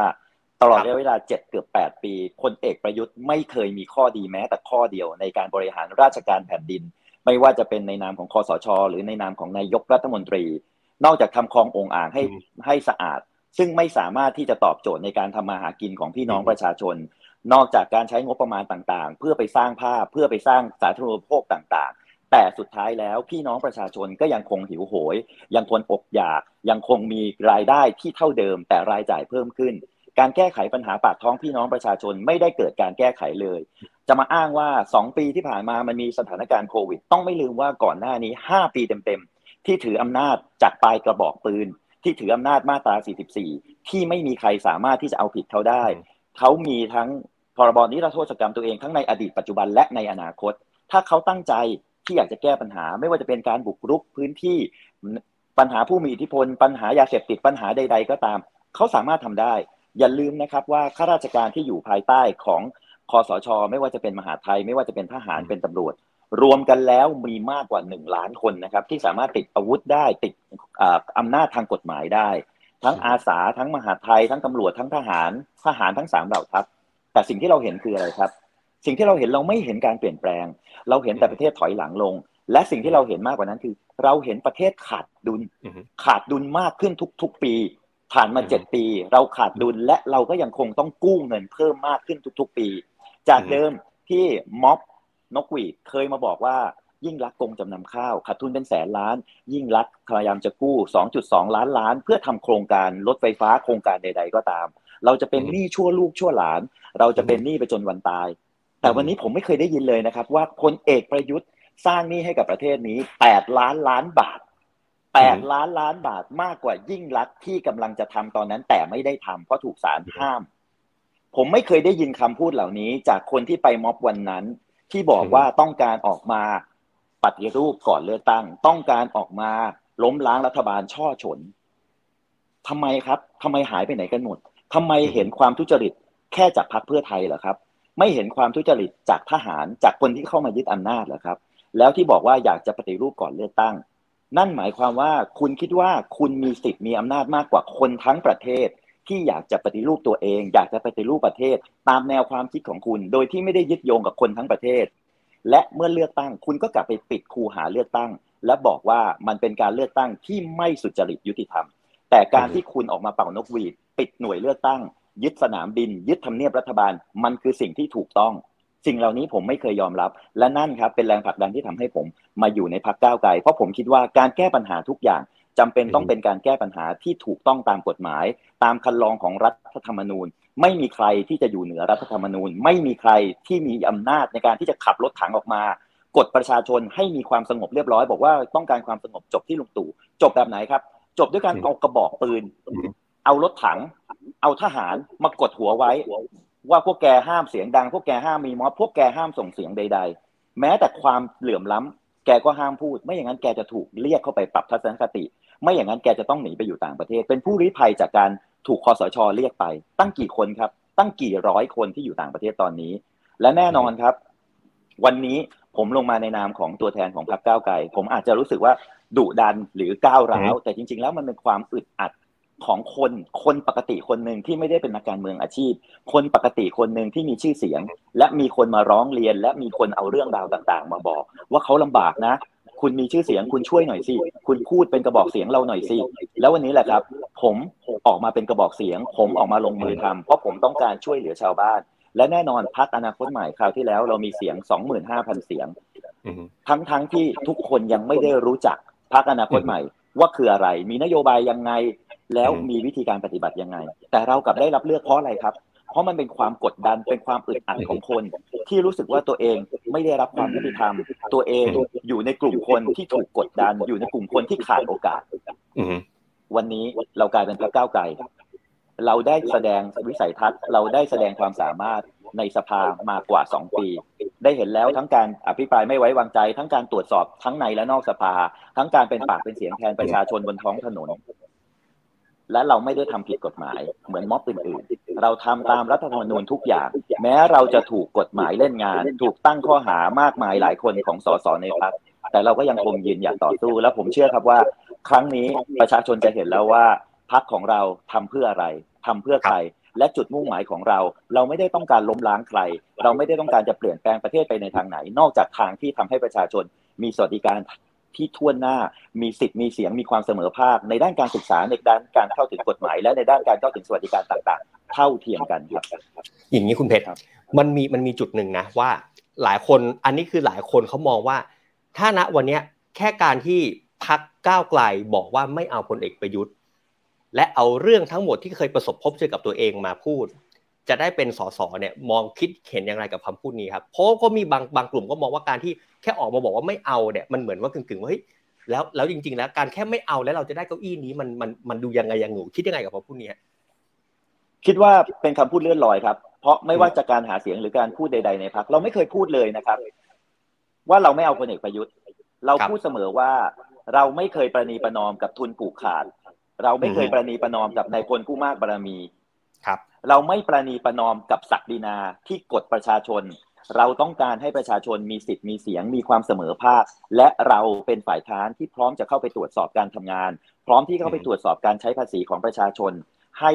เกิดประโยชน์สูงสุด และให้นำเงินไปใช้เพื่อปากเพื่อท้องของพี่น้องประชาชน เพื่อให้ประชาชนกินดีอยู่ดี ไม่ใช่เพื่อนำไปถวายให้กับนายพล ถวายให้กับอาวุธที่ซื้อมาและไม่จำเป็นต้องใช้ในวิกฤตนี้ ต้องเรากำลังจะบอกว่าสสของพรรคก้าวไกล เราแยกความสำคัญครับ เราไม่ได้หมายความว่าเราเกลียดกองทัพ หรือเราต้องการลดขนาดกองทัพจนกลายเป็นศูนย์แต่เราเห็นว่าความสำคัญตอนนี้เร่งด่วนมากกว่าความมั่นคงของชาติในด้านการสะสมอาวุธ คือความมั่นคงทางด้านอาหาร ความมั่นคงทางด้านที่อยู่อาศัย ความมั่นคงทางอาชีพรายได้ และความมั่นคงทางด้านสุขภาพจากไวรัสโควิด -19 ครับครับอะทีนี้ตัดกลับมาที่ทางคุณอัธวิทย์กันบ้างฮะณวันเนี้ยมันกลายเป็นว่า เอ่อถ้ามองไปมองมากันแล้วเนี่ยในศึกเลือกตั้งครั้งนี้มองว่าด้วยสิ่งที่เรานำเสนอมาทั้งหมดเนี่ยนะฮะมันมันน่าจะทำให้เราได้มีโอกาสเข้าไปนั่งเก้าอี้ในสภาอยู่ไหมครับคุณอัธวิทย์ครับ เนี่ยผมอย่างที่ผมเรียนนะครับ ผมพยายามนำเสนอการเมืองสร้างสรรค์การเมืองคุณภาพ ให้มันฉีกออกไปให้ได้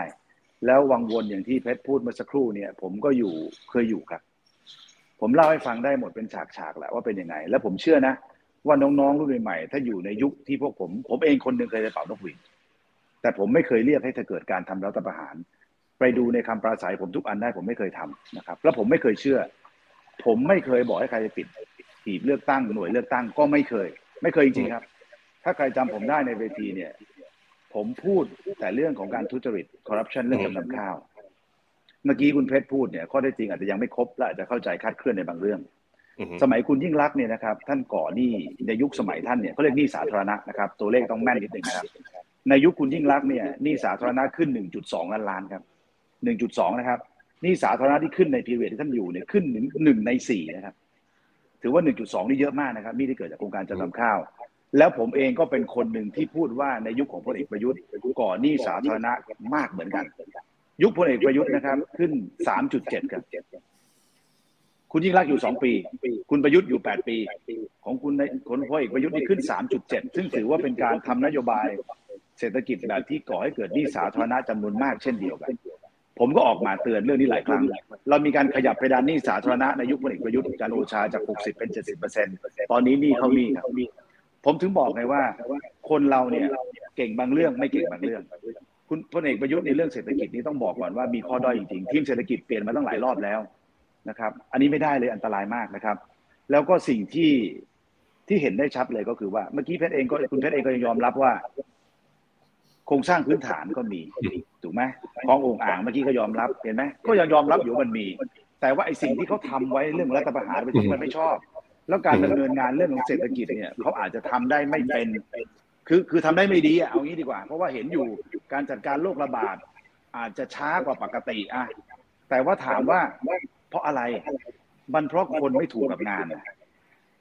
รัฐมนตรีหลายคนไม่ควรจะอยู่ตำแหน่งนี้ก็มาอยู่ในตำแหน่งนี้ แต่ถามว่าเขามีข้อดีบางส่วนไหมก็มี คือบางอย่างพอเราพูดลบอย่างเดียวเนี่ย มันไม่เกิดบวกอะเพราะฉะนั้นผมผมอยากเห็นภาพใหม่อะคือผมอยากบอกนี้นะผมมั่นใจมากเลยว่าน้องๆ ยุคอายุยี่สิบกว่าๆเนี่ย ถ้าวันนั้นนะได้รู้ว่าเขาโกงกันยังไงจำนำข้าว นะประเทศมันไปกันยังไงในการที่ออกพรบล้างผิดกันหมดแบบที่ไม่เคยถือว่าผิดเลยครับผมว่าเขาก็เดินแต่สิ่งต่างๆ เหล่านี้ต่างหากเป็นสิ่งที่ตอนทำรัฐประหารเนี่ยพูดอย่างเดียวในในธรรมนูญการปกครองฉบับชั่วคราว พูดว่ามีการขัดกันของสองคนสองฝ่าย แล้วเกิดการทะเลาะแล้วก็ออกมา แล้วคุณไม่บอกว่าเหตุการณ์ในอดีตมันเกิดอะไรเกิดขึ้นบ้าง มันทำให้เป็นอย่างเงี้ยเพราะฉะนั้นเพราะฉะนั้นเนี่ยถ้าถามผมเนี่ยว่าให้อยู่ในวังวนเดิมไหมผมก็พอแล้วนะครับพอจริงๆเพชรผมพี่เพชรผม ผมไม่งั้นผมไม่มาทำพักกล้า แล้วไม่งั้นผมก็คงจะไม่ออกจากประชาธิปัตย์เพราะฉะนั้นผมไม่อยากอยู่แบบนี้อีกแล้วนะครับสำหรับผมว่าคราวคราวหน้าถามว่าระบบราชการล้าหลังที่ผมอยากชนมากที่สุดคืออะไร แล้วผมคิดว่าในยุคของพลเอกประยุทธ์เนี่ยไม่สามารถแก้ไขเรื่องระบบราชการล้าหลังได้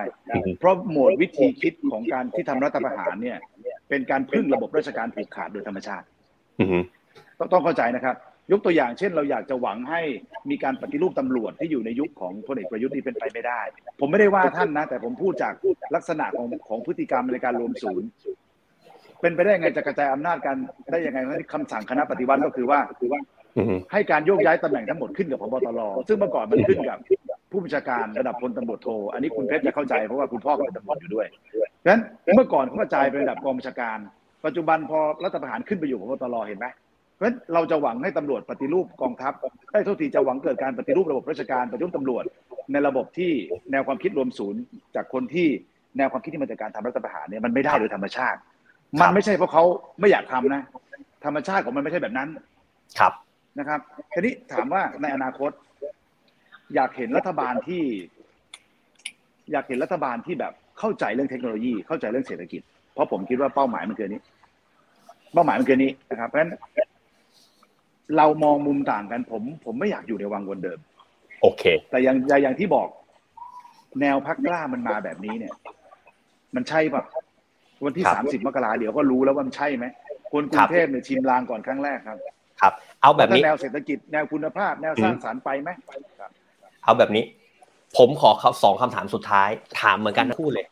สองคำถามสุดท้ายจริงๆนะเพราะเพราะเพราะว่าณณวันนี้คือเราเรา เราเชิญทั้งคุณกรุณพลนะฮะและคุณอัธวิทย์มาเนี่ยพูดคุยกันถึงช่วงเวลาบ่ายโมงนะฮะอันนี้คือมันเกินมาสิบนาทีวันนั้นผมเลยจึงขอเป็นสองคำถามสุดท้ายว่าเดี๋ยวเดี๋ยวเบื้องต้นเนี่ยเช็คหูฟังกันหน่อยนะครับได้ยินชัดเจนนะครับ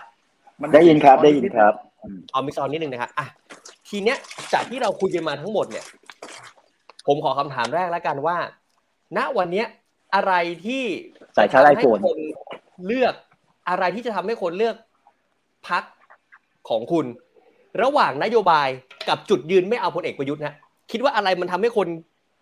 กากระบาดเนี่ยเพราะจากที่ผ่านมาวันนี้เราคุยกันเรื่องพลเอกประยุทธ์มีจำนำข้าวมีเรื่องนั้นโน่นนี่ถ้าเวทกันระหว่างนโยบายที่เราจะไปทำในพื้นที่กับเรื่องว่าเอาไม่เอาพลเอกประยุทธ์เนี่ยอะไรมันสำคัญกว่าการที่ทำให้คนที่จะกากระบาดเลือกเราคำถามนี้แค่ตอบก่อนก็ได้ครับ ผมก็ได้ครับ เชิญครับคุณเพชรสำหรับพรรค พรรคก้าวไกลเราไม่เคยยึดมั่นในตัวบุคคล เราไม่เคยยึดถือ เรายึดการการปฏิบัติงาน เรายึดในในผลสำฤทธิ์ของงาน และแน่นอนว่า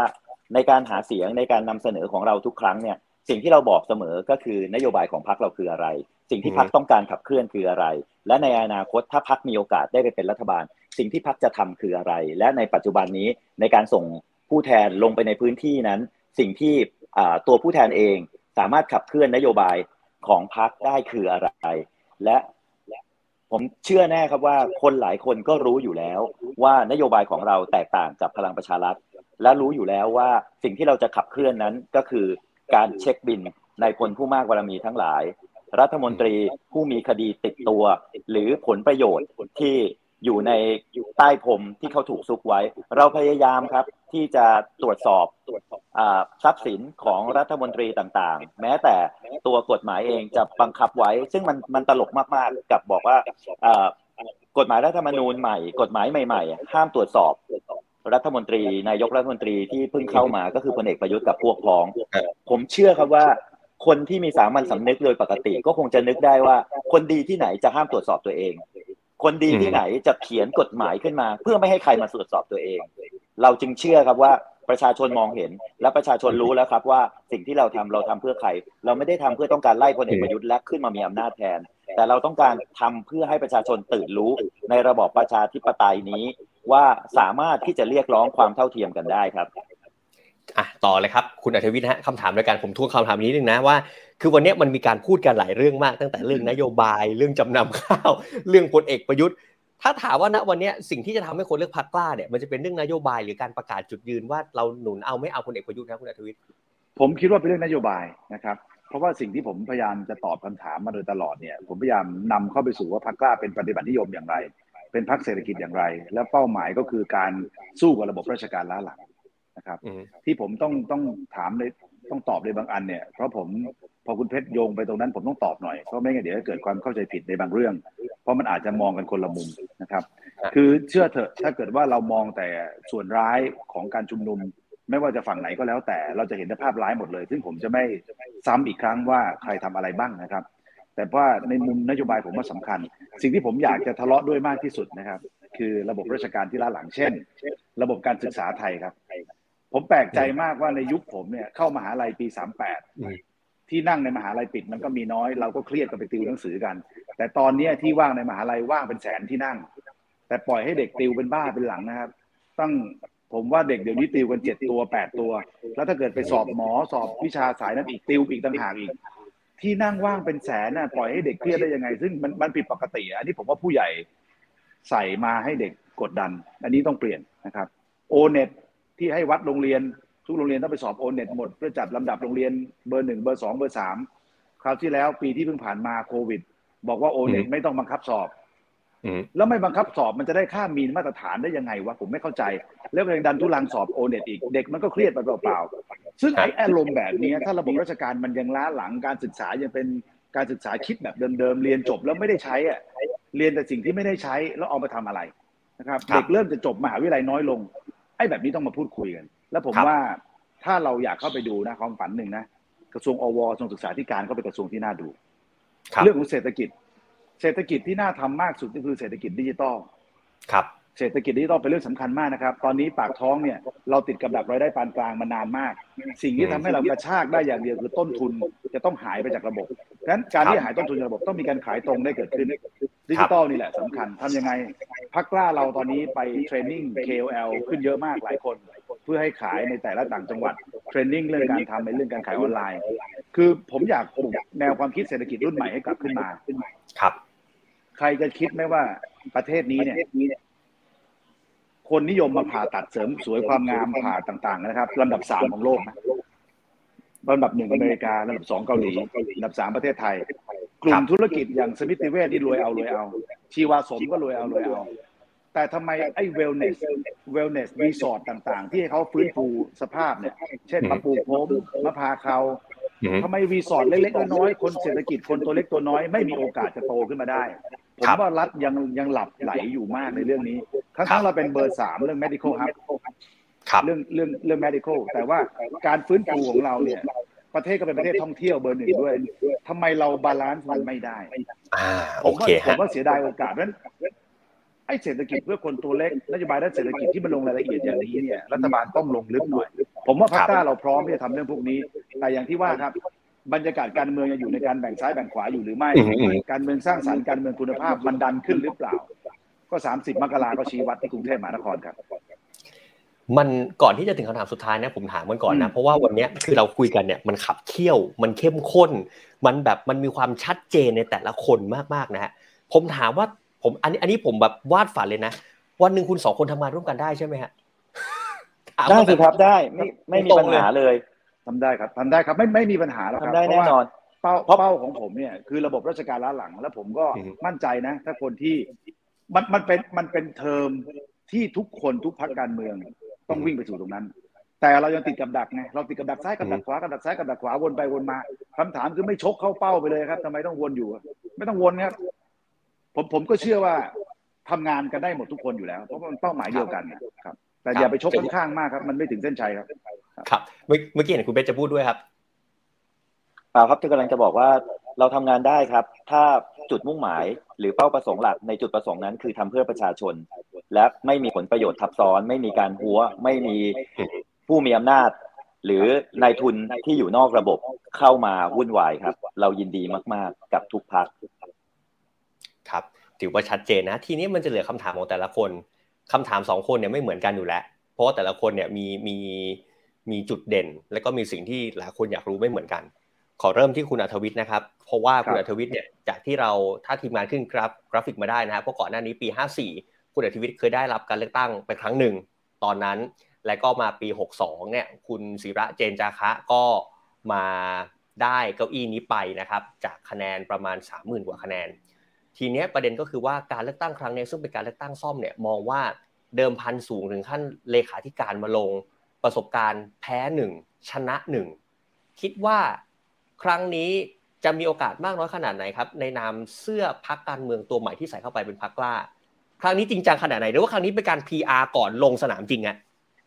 จริงๆผมต้องอธิบายก่อนข้อมูลทางทางที่ทีมงานให้มาอาจจะไม่ตรงนะครับ คือผมเคยเป็นผู้แทนราษฎรในเขตนี้มาในปี 250ผลหนึ่งนะครับ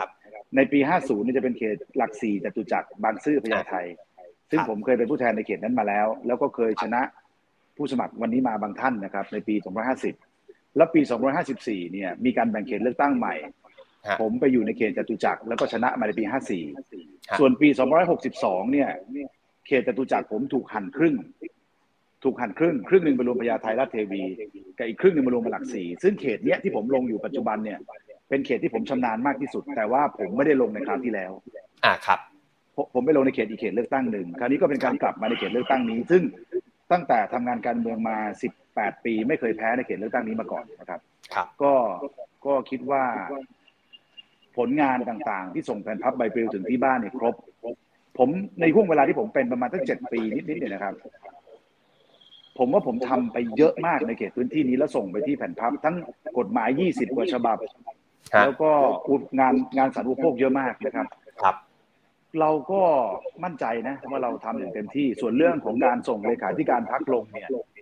อันนี้อย่างที่ผมได้เรียนนะว่าพอบัตรเลือกตั้งมันเปลี่ยนเป็นระบบบัตรแบบสองใบ ผมรวบรวมคนที่เป็นตัวจริงเอาไว้ตั้งแต่วิศวกรอีคอมเมิร์ซสถาปนิก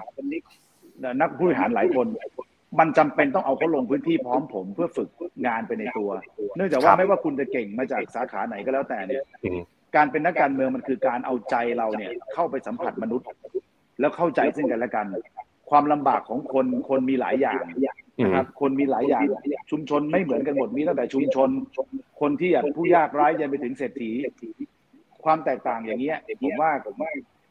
เบอร์หนึ่งจากอาชีพไหนก็แล้วแต่ต้องเข้าใจธรรมชาติคนถึงจะเป็นนักการเมืองได้ ผมก็พยายามจะเอาเขาไปพร้อมกับผมด้วยกันหมดแล้วครัก็บแปลกอีกเรื่องก็บอกให้เขารู้ว่า เวลาการเป็นนักการเมืองปุ๊บพอระฆังเลือกตั้งมันดังเนี่ยนะการใส่ร้ายป้ายสีกันอนนุนอันนี้มันจะมากันเป็นชุดเลยนะก็ให้เขาพยายามฝึกให้มันคุ้นชินด้วยนะครับ ก็ต้องลงเอง เพราะว่าผมเชื่อในปฏิบัตินิยม ปฏิบัตินิยมไม่มีอะไรดีกว่าการทำให้ดูครับ แล้วถ้าระบบเลือกตั้งมันเป็นอย่างนี้ ทุกคนต้องเป็นนักรบพร้อมสู้ในสนามเลือกตั้งทุกที่ครับมองว่าครั้งนี้ไม่ถามว่า ถามว่าครั้งนี้สำคัญไหมกับพรรคกล้าสำคัญที่สุดในบรรดาทุกพรรค เพราะว่ามันจะเป็นเกมเปลี่ยนทางการเมือง เพราะว่าการเมืองสร้างสรรค์การเมืองคุณภาพ เศรษฐกิจไปได้ไหมหรือว่ายังอยู่ในวังวนความขัดแย้งเหมือนเดิม อันนี้ก็เสี่ยงครับ แต่ไม่ลองไม่รู้ครับก็ถือว่างานนี้เล่นจริง เจ็บจริง สู้จริง สู้สุดตัวจริงๆนะฮะทีนี้มาทางคุณเพชรบ้างครับ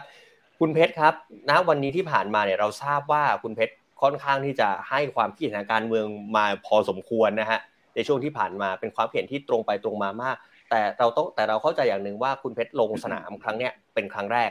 เพราะนั้นเนี่ยในเรื่องของมันจะมีข้อกังขาอยู่บางบางอย่างในเรื่องของผลงานกับอุดมการส่วนตัวคุณเพชรเนี่ยคือ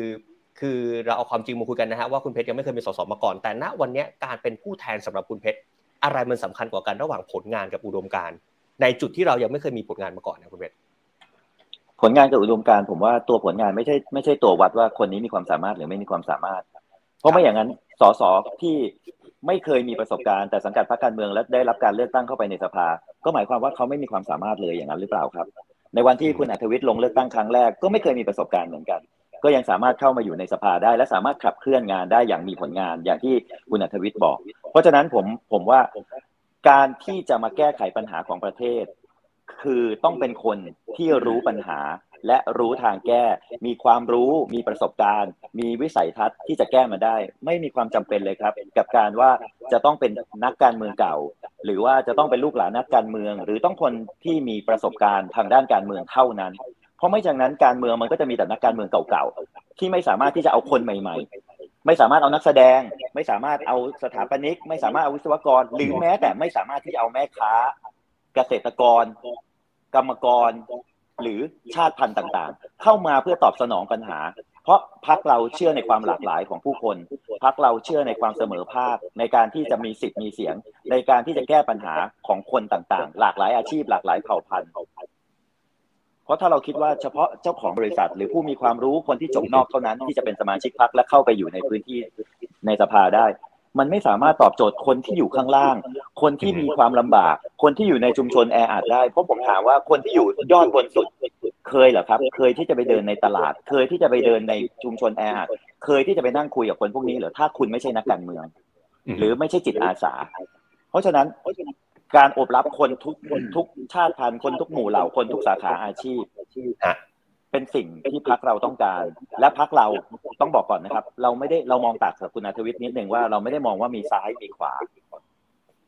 ไม่มีแดงไม่มีเหลือง แต่เรามองว่าเส้นแบ่งคือเส้นแนวนอน ที่เป็นคนรวยกับคนจนเท่านั้นอืมคนจนจะถูกคนรวยคนที่มีอำนาจคนที่มีบารมี ใส่ข้อมูลเข้ามา ให้เชื่อในสิ่งที่เขาต้องการ ให้เชื่อที่แตกต่างกัน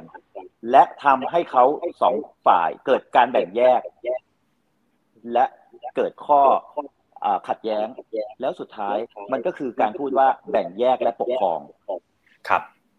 แล้วสุดท้ายคนที่ลงมาแก้ไขคนที่มาทำให้มันสงบ ก็คือคนที่มีอำนาจอยู่ข้างบน คือคนที่กลุ่มทรัพยากร กลุ่มอำนาจ กลุ่มมีบารมีอยู่ข้างบน แล้วก็บอกว่า เนี่ยมันคือบุญคุณนะ มันคือสิ่งที่ฉันทำให้พวกเธอนะ เพราะฉะนั้นพวกเธอจะต้องซาบซึ้งในสิ่งที่ฉันทำถ้าไม่มีฉัน พวกเธอจะไม่สามารถมีชีวิตที่กินดีอยู่ดีได้ เธอจะไม่สามารถมีชีวิตที่มีปกติสุขได้ นี่ต่างหากแล้วครับ สิ่งที่พักผมมอง ถ้าเราสามารถลดช่องว่าง หรือทำให้คนที่ มีรายได้กลางถึงล่าง มีความรู้สามารถแก้ไขปัญหา และสามารถเรียกร้องสิ่งที่ตัวเองต้องการได้ กลุ่มคนชั้นบนที่แบ่งแยกและปกครองก็จะไม่สามารถทำได้อีก ก็จะทำให้ประเทศไทยสามารถขับเคลื่อนได้ เพราะเราเชื่อว่ามันไม่มีหรอกครับซ้ายไม่มีขวามันมีแค่คนจนกับคนรวย ที่พยายามที่จะกีดกันคนที่ไม่ได้อยู่ในวันณะของตัวเองออกไป คุณผู้ชมครับ วันนี้เป็นการพูดคุยคือจริงๆคุณผู้ชมไกด์ไลน์เนี่ยเราเราเริ่มมาตั้งแต่ปีที่แล้วนะฮะแล้วก็หยุดไปพอมาเปิดอีกทีคือ วันนี้เนี่ยเป็นการพูดคุยที่จะบอกว่าเข้มข้นคือเข้มข้นที่สุดตั้งแต่ที่เราเปิดหัวมาเลยนะฮะคุณเพชรกรุณพลคุณอัธวิทย์มาพูดคุยกัน คือวันนี้คุณผู้ชมมันมันมันไม่ใช่ในสิ่งที่ว่าเราอยากเห็นคนทะเลาะกันไม่ใช่นะฮะแต่ในเมื่อทุกคนมีอุดมการณ์ที่ชัดเจน นี่คือสื่อนี่คือพื้นที่ที่เราจะมานำเสนอ ผู้สมัครอีก6คนถ้าสนใจพูดคุยกันได้นะฮะเราพร้อมจะเปิดพื้นที่กับทุกพรรคการเมืองอยู่แล้วโมเดลิสไม่เคยเป็นของใครนะครับไม่ไม่มีใครมาควบคุมเราได้นะฮะแต่มันเป็นพื้นที่ที่เรามาพูดคุยกัน เห็นต่างไม่ใช่เรื่องผิด แต่เรื่องผิดคือเราไม่เข้าใจคนเห็นต่าง นี่คือสิ่งที่เราใช่ทำมาตลอดในช่วงที่ครับเราทำมาแบบนี้นะฮะวันนี้ก่อนที่เราจะปิดรายการกันไปนะครับ ถือว่าเดี๋ยวเดี๋ยวเดี๋ยวเดี๋ยววันนี้เราจะลาไปพร้อมกัน 3 คนนี่แหละครับวันนี้ต้องขอบคุณมากนะครับคุณเพชรกรุณพลเทสุวรรณนะครับผู้สมัครจากพรรคก้าวไกลคุณอัธวิทย์สุวรรณพักดีครับผู้สมัครจากพรรคกล้ารวมถึงควบตำแหน่งเลขาธิการพรรคกล้าด้วยนะฮะวันนี้เราขอทิ้งท้ายกันแบบหนึ่งแล้วกันคุณผู้ชมว่า ในระบอบประชาธิปไตยอันมีพระมหากษัตริย์ทรงเป็นมุขผมพูดแบบนี้เลยนะครับ เพราะว่านี่คือระบบที่เราใช้กันจริงๆนะฮะความแตกต่างเป็นเรื่องปกติ แต่เรื่องปกติ แต่เรื่องที่ไม่ปกติเลยคือการที่มันไม่มีความแตกต่างในทุกสังคม วันนี้เราลาไปก่อนนะครับขอบคุณทั้งสามท่านมากและขอบคุณคุณผู้ชมมากครับสำหรับวันนี้สวัสดีครับ สวัสดีครับ สวัสดีครับ ติดตามฟัง Modernist Podcast ได้ทาง Apple Podcast Google Podcast Spotify j o o x b l o g d i t YouTube และเว็บไซต์ modernist.live Modernist ชัดทันบันดาลใจ